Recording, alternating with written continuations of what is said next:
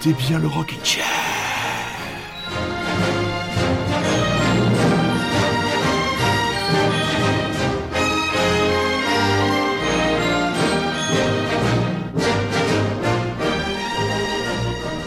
Et oui, très chers auditeurs et très chères auditrices, bonsoir. Bienvenue, il est un peu plus de 21h sur les ondes de Radio Grand Paris. Bienvenue pour votre heure hebdomadaire de rock avec aujourd'hui une émission à la fois rock et une émission littéraire puisque nous aurons le plaisir d'accueillir Sophie dans quelques minutes pour sa nouvelle chronique de la peinte et la plume. Nous allons commencer par un anniversaire bandant un anniversaire rock'n'rollissime avec encore un, une des dernières grandes figures du rock'n'roll, Monsieur Iggy Pop, qui tout simplement cette semaine a fêté ses putains de 74 ans.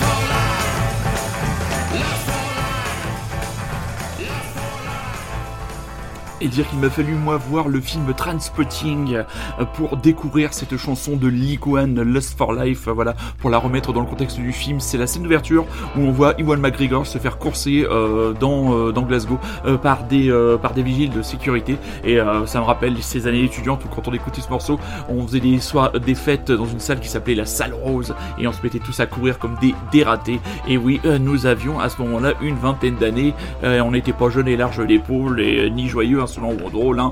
On n'attendait même pas que la bande nous frôle, même pas On Again, comme dirait l'autre Pécor. Euh, voilà donc, euh, on voulait démarrer cette émission avec donc un bon anniversaire à monsieur Iggy Pop qui doit être tranquillement en train de siroter un cocktail au bord de sa piscine en Floride. Une des sorties de la semaine, c'est l'album des Dinosaurs Junior, le groupe de Genesis. L'album sort, il s'appelle Sweep In Into Space. On vous en a déjà passé deux extraits. C'est de l'excellent rock à guitare, idéal pour vous les cages à miel.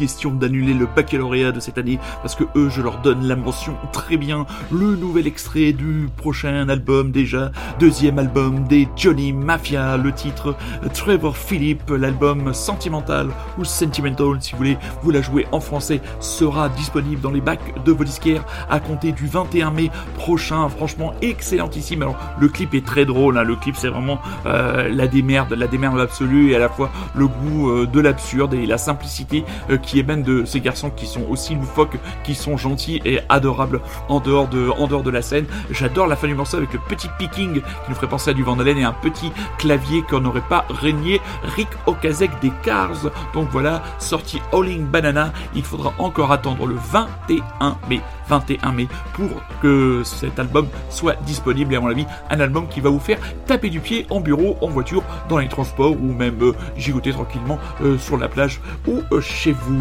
Avant d'attaquer la nouvelle version de La Pinte et la Plume, et alors que je l'entends s'égosiller à plein poumon et se chauffer la voix, les Polyphonic Spree reviennent dans l'actualité avec un nouvel album. L'album s'appelle Afflatus. Alors, remettons les Polyphonic Spree euh, tout simplement euh, dans leur contexte. Eh nous, on les avait découverts, enfin, je les avais découverts avec des potes aux Eurocaines de Belfort je crois que ça devait être en 2004, quelque chose comme ça. Et à l'époque, c'était une espèce de grande fanfare psychédélique, pop. Ils étaient au moins 20 ou 30 sur scène, euh, tous portant euh, euh, des, espèces de, tuniques comme les grands groupes de gospel, gospel américain. Et puis c'était très très agréable. Il y a eu un, premier album, ma foi, fort sympathique. Et puis l'autre jour, en faisant mes recherches, je tombe sur un premier extrait de ce nouvel album Afflatus, le titre Don't Change, et je me suis dit, tiens, ça, je vais passer ça dans le Rockin' Chair, ça nous fera patienter parce qu'il y avait un petit côté, comment dire, enfiévré, emmené, romanesque, pompeux, sans être, non, pas pompeux, alors pas du tout, ni pompier, comment dire, tonitruant, romanesque, entraînant, que seuls peuvent nous fournir les Arcade Fire, eh bien, les Polyphone Esprit sont peut-être capables de nous ressortir la même formule.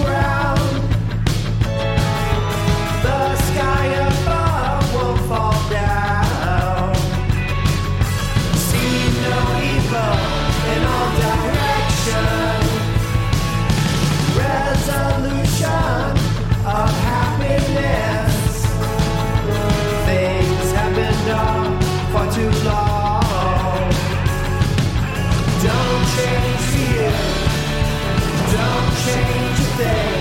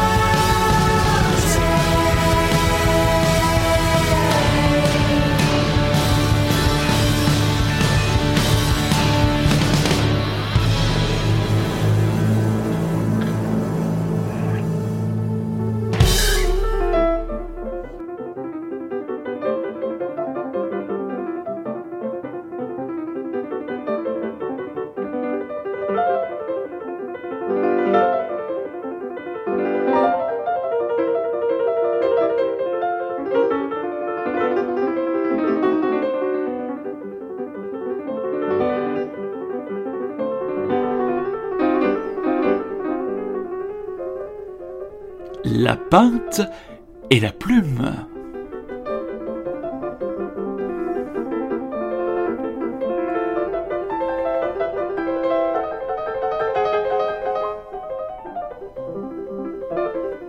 Et oui, cette peu, ce grand moment de culture au milieu de cette agitation rock'n'rollissime du Rockin' Chair avec le plaisir d'accueillir à nouveau dans notre émission notre illustrissime chroniqueuse littéraire. Bonsoir Sophie Ringeau.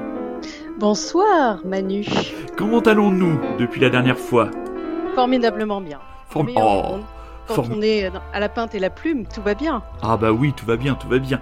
Euh, voilà, dans, ce, joli dimanche ensoleillé de, de, de, de, printemps, de printemps que donc voilà que, que, nous venons de que nous venons de traverser. Alors, ah ben alors euh, bon, tu vas bien, je vais bien, les auditeurs et les auditrices du Rockin' Chair vont bien. Vers quelle contrée vas-tu nous emmener ce mois-ci et ce soir? Alors, aujourd'hui, pas de thème. En fait, j'ai plutôt envie de vous proposer, chères auditrices et chers auditeurs, un kit de survie aux plateformes de streaming. en fait, c'est un thème. Car je sais pas si vous êtes atteint comme moi de la même fatigue, du même ras-le-bol, à passer vos soirées, nuits et parfois week-ends à regarder toujours les mêmes films, à mater des séries que vous n'auriez jamais regardées en temps normal. On est d'accord que le cinglé avec les tigres on n'aurait même pas pensé à le regarder avant. Mais là, il nous fascine à cause de la pandémie, quoi. Euh, génial cette série. Elle est géniale cette série. Oui, mais on l'aurait peut-être pas regardé. On ne sait pas. Alors, moi, pour tout vous avouer, maintenant, le simple fait d'écouter le jingle de Netflix me donne envie de jeter la télé par la fenêtre. Et puis, il y a un deuxième, enfin, un effet secondaire à cette lassitude, et ça m'a frappé quand j'ai retrouvé mes six amis au parc attention, pas un de plus. Nos conversations un brin alcoolisées à 14h de l'après-midi tournaient autour des mêmes séries, films et documentaires. Et en fait, on tourne culturellement en rond depuis plus d'un an de Covid. Oui, pas loin, oui. Comme les pauvres tigres de Joe Exotic. voilà. On est mieux traité qu'eux quand même. Hein. On est quand même mieux traité. Hein. Alors j'ai donc décidé de vous concocter une petite sélection de livres qui vous feront éteindre vos écrans sans regret. Très bien. Trois livres qui peuvent se binge-reader comme des oh, séries. Jolie formule. Et qui vous feront... Moi, Merci. et qui vous feront briller en société au prochain pique-nique. Ah d'accord, bah, oui, bah, au prochain pique-nique, d'accord. Ok. Oui, ou brunch ou barbecue, je ne sais pas. On ne sait plus ce qu'on peut faire. Très bien. Allez, Allons-y. pour ce premier titre, j'ai pensé au nostalgique de Desperate Housewives. C'est le ah livre que j'avais conseillé à ma mère pour le premier confinement. Alors, ma mère, qui doit être la seule personne au monde à penser que Netflix est une marque de, produits dentaires, mais je m'égare. Euh, si vous aimez l'ambiance cadavre dans le placard, secret de famille et chronique sociale, le roman Peyton Place de Cress Metalius est fait pour vous. D'accord. Alors le livre est paru en 1956 dans une Amérique déjà sous le choc d'un Elvis Presley qui s'agite un peu trop outrageusement au goût des citoyens respectables. Elvis le Pelvis. Exactement. Peyton Place euh, déclenche un véritable scandale à sa sortie. Alors il est jugé vulgaire, vicieux, sordide, amoral par la presse américaine. Ah bah ça donne envie. Oui, ça donne envie. Il est tellement sulfureux qu'il est interdit à la vente dans certaines villes aux États-Unis et dans quelques pays du Commonwealth. On le vire des bibliothèques, on le cache aux gosses. Et pourtant, 10 millions de copies sont écoulées. Et il y aura même une adaptation en soap euh, qui aura beaucoup de succès dans les années 60-70, mais c'est dans une version ripollinée et édulcorée et je vous le déconseille fortement. D'accord. Donc, Peyton Place. Alors, de quoi ça parle? L'histoire est située dans une petite ville fictive de la Nouvelle-Angleterre. Grace Metalius, sorte de Françoise Sagan-Trash, réalise une chronique corrosive de la vie de cette communauté, coincée entre deux églises. Alors les, paysages sont idylliques, dans les rues chics se croisent les notables, dans les moins chics les autres se toisent. Et Metalius, bien avant euh, Desperate Housewife, prose un tableau cru et minutieux des inavouables secrets de cette communauté. D'accord. Et comme à Wisteria Lane, les signes extérieurs de normalité et de respectabilité sont bien sûr présents, mais sous ce vernis d'hypocrisie se cachent les rapports de force et les prises de pouvoir. Et femmes et enfants des classes sociales défavorisées sont évidemment les humiliés de ce jeu pervers. Donc au centre de ce roman, il y a deux amis que tout devrait séparer. Alison Mackenzie, petite fille, au rêve étouffé par l'étroitesse d'esprit des petites villes, et Selena Cross à la sombre beauté des gitanes. Alors Alison vit dans une froide maison des beaux quartiers, et Selena survit dans une misérable cabane de la zone. D'accord. Metalios, euh, Metalius, Metalius, qu'est-ce qu'il me prend? Metalius évoque des sujets brûlants, sexualité, inceste, viol, on est en 56, hein, avortement. Mais elle évoque aussi le déterminisme social, comme dans cet extrait que je vous ai sélectionné où l'on entend la voix de l'institutrice qui observe ses élèves. Dans ces moments de grande lassitude, elle avait l'impression de livrer contre l'ignorance un combat perdu d'avance. Elle était écrasée par une impression d'impuissance et de futilité. N'était-il pas futile en effet de tarabuster un garçon jusqu'à ce qu'il eût retenu les dates de la grandeur et de la décadence de l'Empire romain, alors que ce même garçon, au plus tard, gagnerait sa vie en trayant les vaches, comme l'avaient fait avant lui son père et son grand-père. Était-il logique de faire entrer de force des fractions décimales dans la tête d'une fille qui, finalement, n'aurait besoin de chiffres que pour compter le nombre de mois de chaque grossesse? Boum. Boum. Peyton Place est un roman sidérant de maturité subtile et d'intelligence littéraire et vous pouvez l'acheter chez euh, en édition poche chez 10-18. Très bien, c'est noté, chef. C'est noté. Alors, nous allons à présent aborder un registre très différent la dystopie. Alors, c'est beaucoup traité en série. Donc, euh, on connaît euh, Black Mirror, La Servante écarlate. Tout à fait. il y en a beaucoup. Mhm. Mais je vais tout de suite, on va faire un tout petit jeu. Je vais tout de suite commencer par un extrait. C'est extraordinaire à quel point les instincts criminels sont vivaces chez l'homme. Je le dis sciemment, criminel. La liberté et le crime sont aussi intimement liés que, si vous le voulez, le mouvement d'un avion et sa vitesse. Si la vitesse de l'avion est nulle, il reste immobile. Et si la liberté de l'homme est nulle, il ne commet pas de crime. C'est clair. Le seul moyen de délivrer du crime, c'est de le délivrer de la liberté. Est-ce que tu as euh, une petite idée de d'où peut être extrait ce livre Philippe Cadic Non, ça, ça, aurait pu, ça aurait pu. Ouais. En fait, il s'agit d'un extrait de Nous, NOUS. C'est un livre euh, précurseur de toutes les dystopies et l'inspiration revendiquée du 1984 de George Orwell. Ah d'accord. Voilà. Nous est écrit en 1920 par l'écrivain russe Evgeny Zamyatin. Ah, il est ingénieur naval, passionné d'écriture, il a participé à la Révolution d'octobre, il est bolchevique jusqu'en 1918, date à laquelle il quitte le parti. Donc son roman, c'est une fiction politique figurant une société totalitaire organisée pour assurer le bonheur de tous. Le roman est interdit dès 1921. En fait, Staline n'est pas très fan de cette description euh, prémonitoire de l'État totalitaire qu'il va instaurer. Voilà. Ah bon On se demande bien pourquoi. En 1930, nous sera désigné comme un je cite, un infect pamphlet contre le socialisme dans l'encyclopédie littéraire soviétique. Alors, la suite est assez triste. Après le scandale du livre, Zamyatin est, inscrit sur la liste des écrivains expulsables par la GPU, qui était la police politique de mhm. l'époque. Et en 31, il obtient l'autorisation de s'exiler à Paris, où il va mourir six ans plus tard. Et son livre va, connaître un destin éditorial pardon, compliqué, dont je vais vous épargner les détails, juste pour vous dire que le lecteur soviétique ne découvrira ce chef-d'œuvre qu'en 1988. Oui, à la perestroïka, quoi. Au moment de la voilà. Ouais. Exactement. En fait, il s'agit d'une pépite littéraire méconnue qui est vraiment euh, à l'ombre de 1984 d'Orwell et du meilleur des mondes de Aldous Huxley. Mm Yatin, c'est une écriture très particulière. Il plonge le lecteur dans une sorte de, long poème. Alors c'est un peu déroutant, mais il faut s'accrocher parce que le style est brutal, arythmique, saccadé. Et l'histoire, c'est le héros qui s'appelle D503. Il est un ingénieur qui travaille sur un vaisseau spatial nommé l'Intégral. Il est censé convertir les, les, extraterrestres à un bonheur imposé. Hmm. Alors dans ce monde, les, les, mathématiques règnent sur tout, même sur la poésie.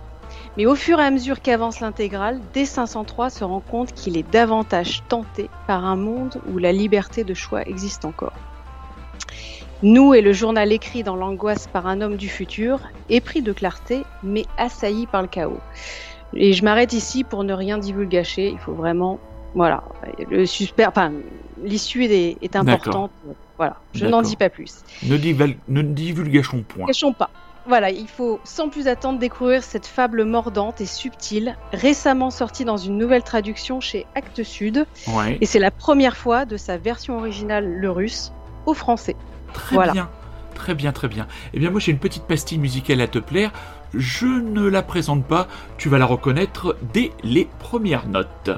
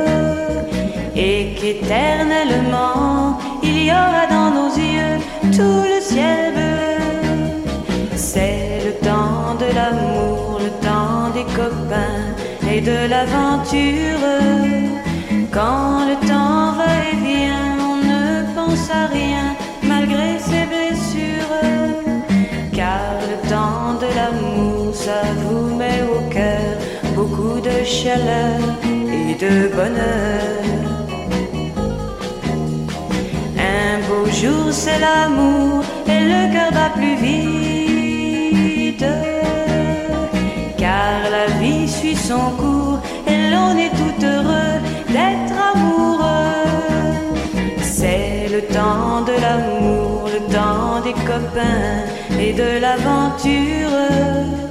Quand le temps va et vient, on ne pense à rien malgré ses blessures. Car le temps de l'amour, c'est long et c'est court, ça dure toujours, on s'en souvient. On s'en souvient. On s'en souvient.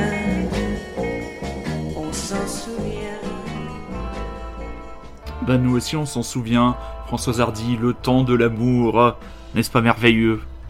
C'est merveilleux, petite euh, pépite euh, qui n'est Intemporelle. jamais altérée par le temps. Ah bah non, totalement intemporel. Et que moi, j'avais véritablement euh, redécouverte dans le film de William, William S. Anderson, Moonrise Kingdom. C'est vrai que je j'avais dans où on voit ces, ces deux jeunes deux jeunes amoureux, deux jeunes préadolescents qui fuguent et qui passent leur temps à écouter cette chanson sur leur leur tourne-disque transportable.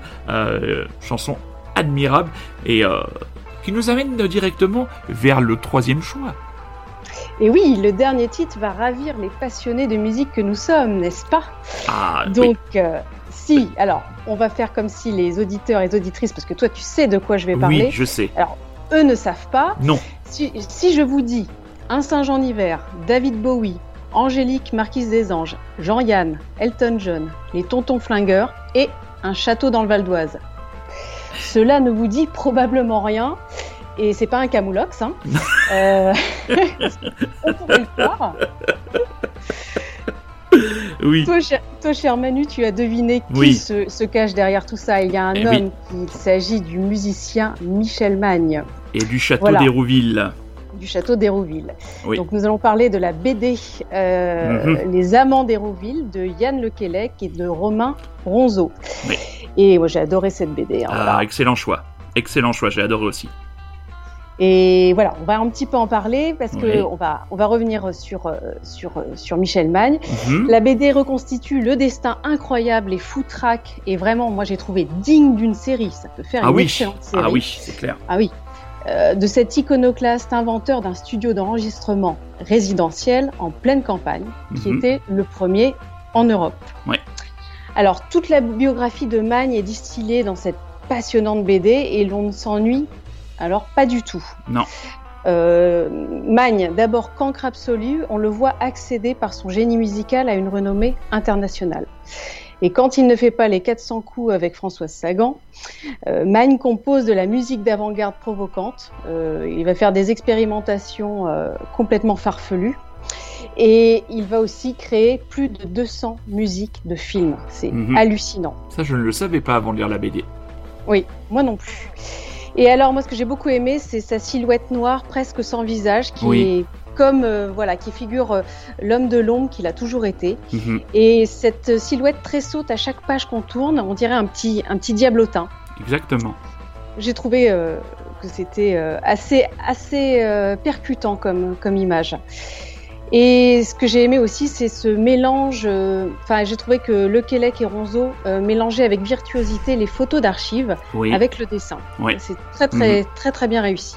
Photos d'archives d'ailleurs qui ont été données par sa femme, qui a été Exactement. pleinement, euh, pleinement euh, euh, participante à, les- à la création du projet. Ouais. Tout à fait.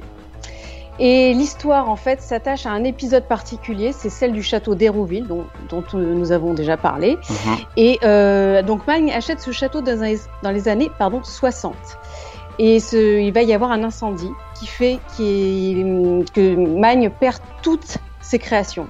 C'est absolument dramatique. Mhm. Mais il réussit à rebondir, il fait renaître de ses cendres le château et il réussit son pari en créant un studio où se précipitent stars françaises et internationales. Alors on va pas tous les citer, mais il y a Johnny Hallyday, les Bee Gees, Eddie Mitchell, Higelin, je crois, pour Oui. finir, Elton John. Eh oui. Ils se croisent dans ce lieu extraordinaire où on travaille avec le meilleur matos de l'époque, Mhm. où on mange sans compter, on baise, on boit, on chante. Bref, la vie, quoi. Alors moi, j'ai- adoré une scène. Il y a une scène hallucinante où le Grateful Dead euh, Oui. donne un concert aux habitants du village en Excellent, 71, oui. le jardin Génial. du château. Voilà. Ouais. Alors c'est une fête démentielle où alors les forces de l'ordre et les pompiers finiront à poil dans la piscine. Le préfet. Le préfet. Le préfet. En fait, il y a une explication derrière tout ça. C'est les membres du groupe californien avaient aromatisé le pinard au LSD. Donc, euh, pas très surpris. Et alors, moi, je, je voulais pas le croire. Je me suis dit, c'est pas possible. C'est pas possible cette anecdote. Et je- j'ai vu dans les archives de l'INA, on peut même trouver sur YouTube, il y a la captation de ce, de ce concert. Et donc vraiment, le, le Dead est vrai- vraiment venu euh, jouer euh, pour le préfet euh, du Val d'Oise. Ah ouais, ouais, ont, ont ils ont joué dans le parc du château pour 400 personnes. Ils ont joué toute la nuit, quoi. C'est hallucinant, quoi. Magique, magique. Ah ouais, ouais, c'est clair. Mais bon, tout ça va pas très très bien se finir. Hélas. Michel Mang dira dans son autobiographie Hérouville était trop beau pour être vrai, attirait trop de convoitises, trop de jalousie, et je fus puni d'être heureux. Ouais. Voilà. Piètre gestionnaire, Magne va perdre le château et finira ruiné avant de se suicider dans une chambre d'un. Ouais. Mais nous garderons en tête sa musique, son génie et sa grande histoire d'amour avec, tu en as parlé, Marie-Claude Calvé, Oui. sa femme, qui est le fil conducteur des Amants d'Hérouville, donc tel Georges Sand et, et Frédéric Chopin.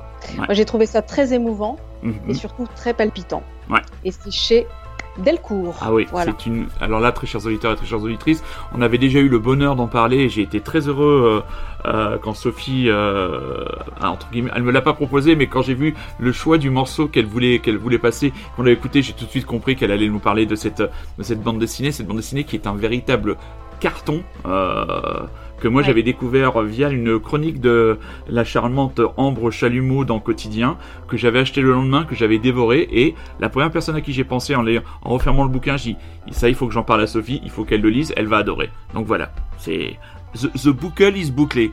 Et on me l'a offert le week-end dernier. Moi, j'en avais jamais entendu parler et Ouais. euh, je l'ai mangé en une soirée. Voilà. Ah bah oui, eh c'est- oui. C'est passionnant. On a envie de redécouvrir euh, vraiment euh, Michel Magne. Moi, je connaissais Michel Magne par ses musiques, mais je savais pas qu'il était derrière le château d'Hérouville. Donc, c'est encore plus.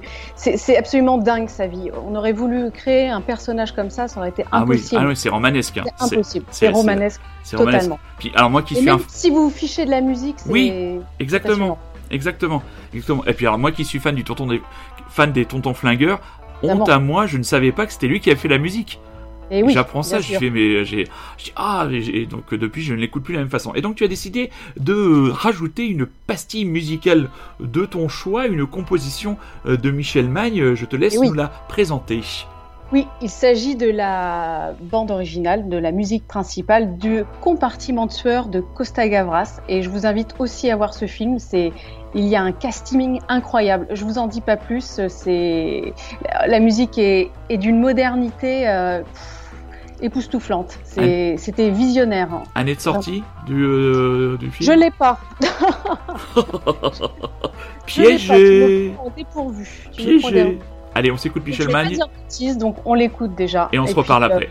On se reparle voilà. après.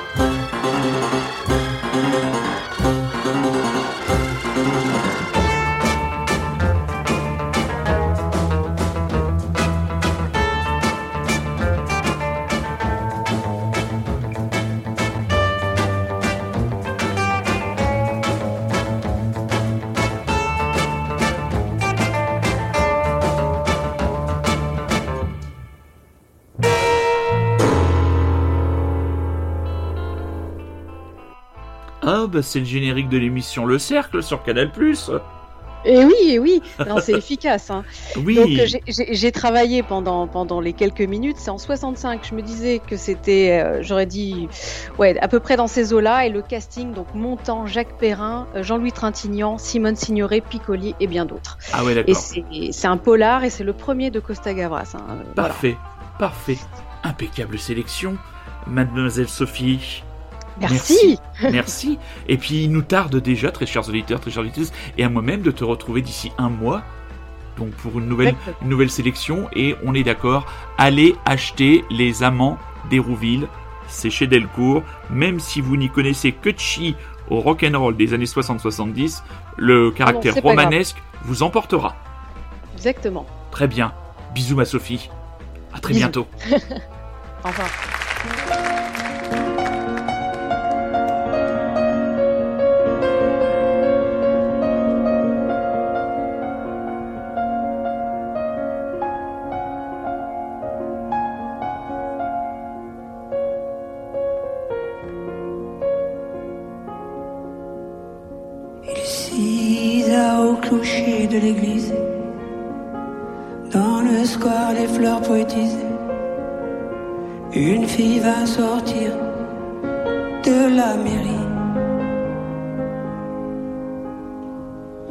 Chaque soir, je l'attends elle me sourit. Il faudrait que je la à tout prix.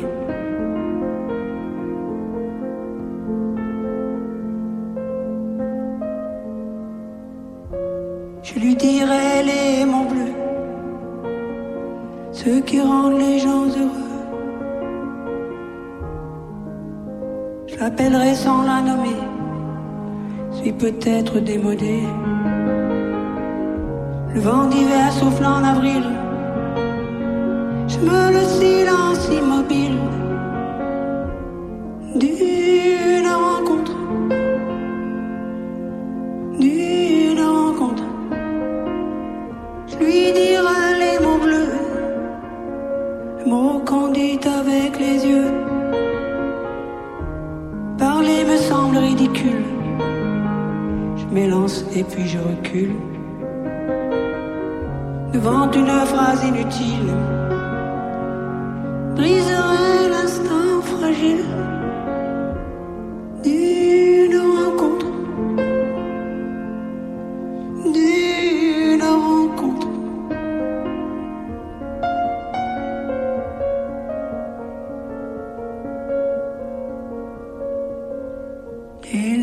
plus d'horloge, plus de clocher. Dans le square, les arbres sont couchés. Je reviens par le train de nuit. Sur le quai, je la vois qui me sourit.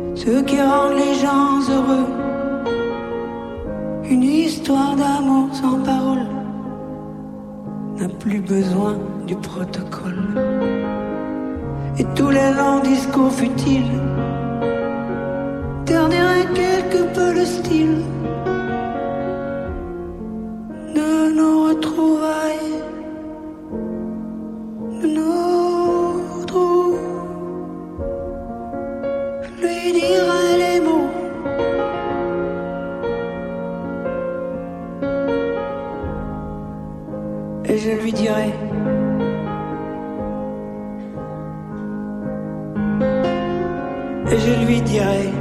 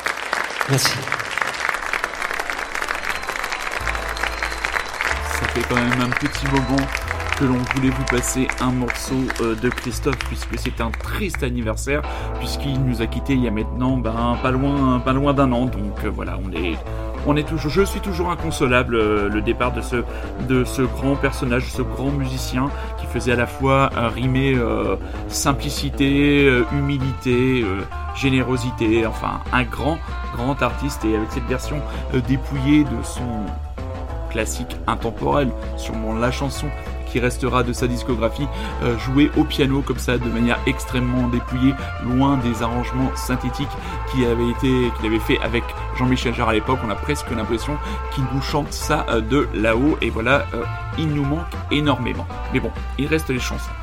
Un grand album, hein. les 20 ans de l'album Things We Lost in Fire du groupe Low.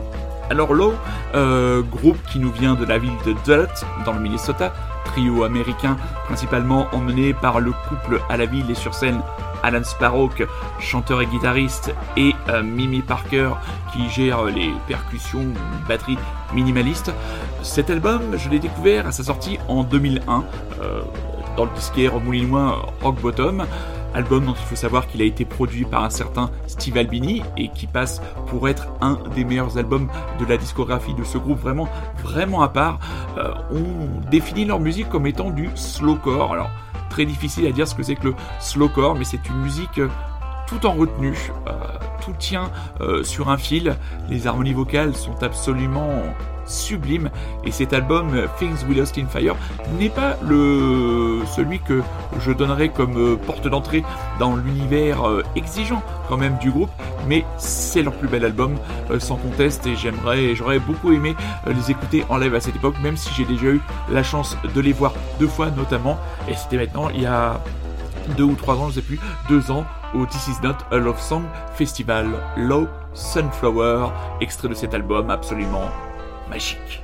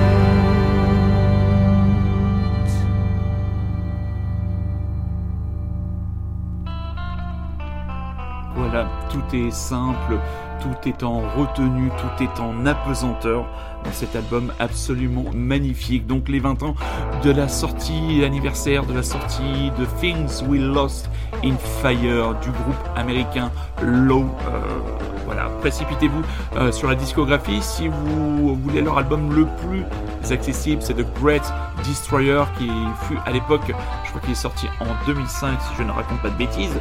Euh, que me dit, que me dit, que me dit mon ordinateur Mon ordinateur, oui, 2005, The Great Destroyer. L'album est le plus accessible, il était sorti même chez Sub Pop, pour vous dire, et je les avais vus à cette occasion euh, au printemps de Bourges. Euh, donc voilà, j'ai eu la chance de voir ce groupe deux fois, donc, mais cet album de, de l'eau, précipitez-vous, on va se quitter avec un autre morceau. Juste avant, remercier encore une fois Sophie, vous retrouverez les informations des livres, ouvrages qu'elle a chroniqués ce soir sur la page Facebook quand le podcast de l'émission euh, sera euh, publié par l'intermédiaire de l'action, comment dire, euh, rapide et toujours pointue de mon ami super résistant que j'embrasse. Dans deux semaines, nous aurons le plaisir de recevoir mademoiselle Sylvia Ansel. On parlera un peu de littérature, on parlera aussi beaucoup de musique puisqu'elle est actuellement en pleine écriture de son nouvel album, donc une nouvelle invitée à venir dans deux semaines dans le Rockin' Chair parce que voilà, le Rockin' Chair, lui, ne connaît pas les jours fériés, ne connaît pas les week-ends de trois jours, ne connaît pas les vacances. Il est là tout simplement tout au long euh, de l'année, de la saison. Et on est encore ensemble, mes amis, pour encore un peu plus de deux mois. Euh, je vais vous souhaiter une excellente soirée, une excellente journée, une excellente ce que vous voulez. Prenez soin de vous, soyez curieux, c'est un ordre. Et n'oubliez pas que je vous aime follement et je pourrais même rajouter cette semaine tendrement.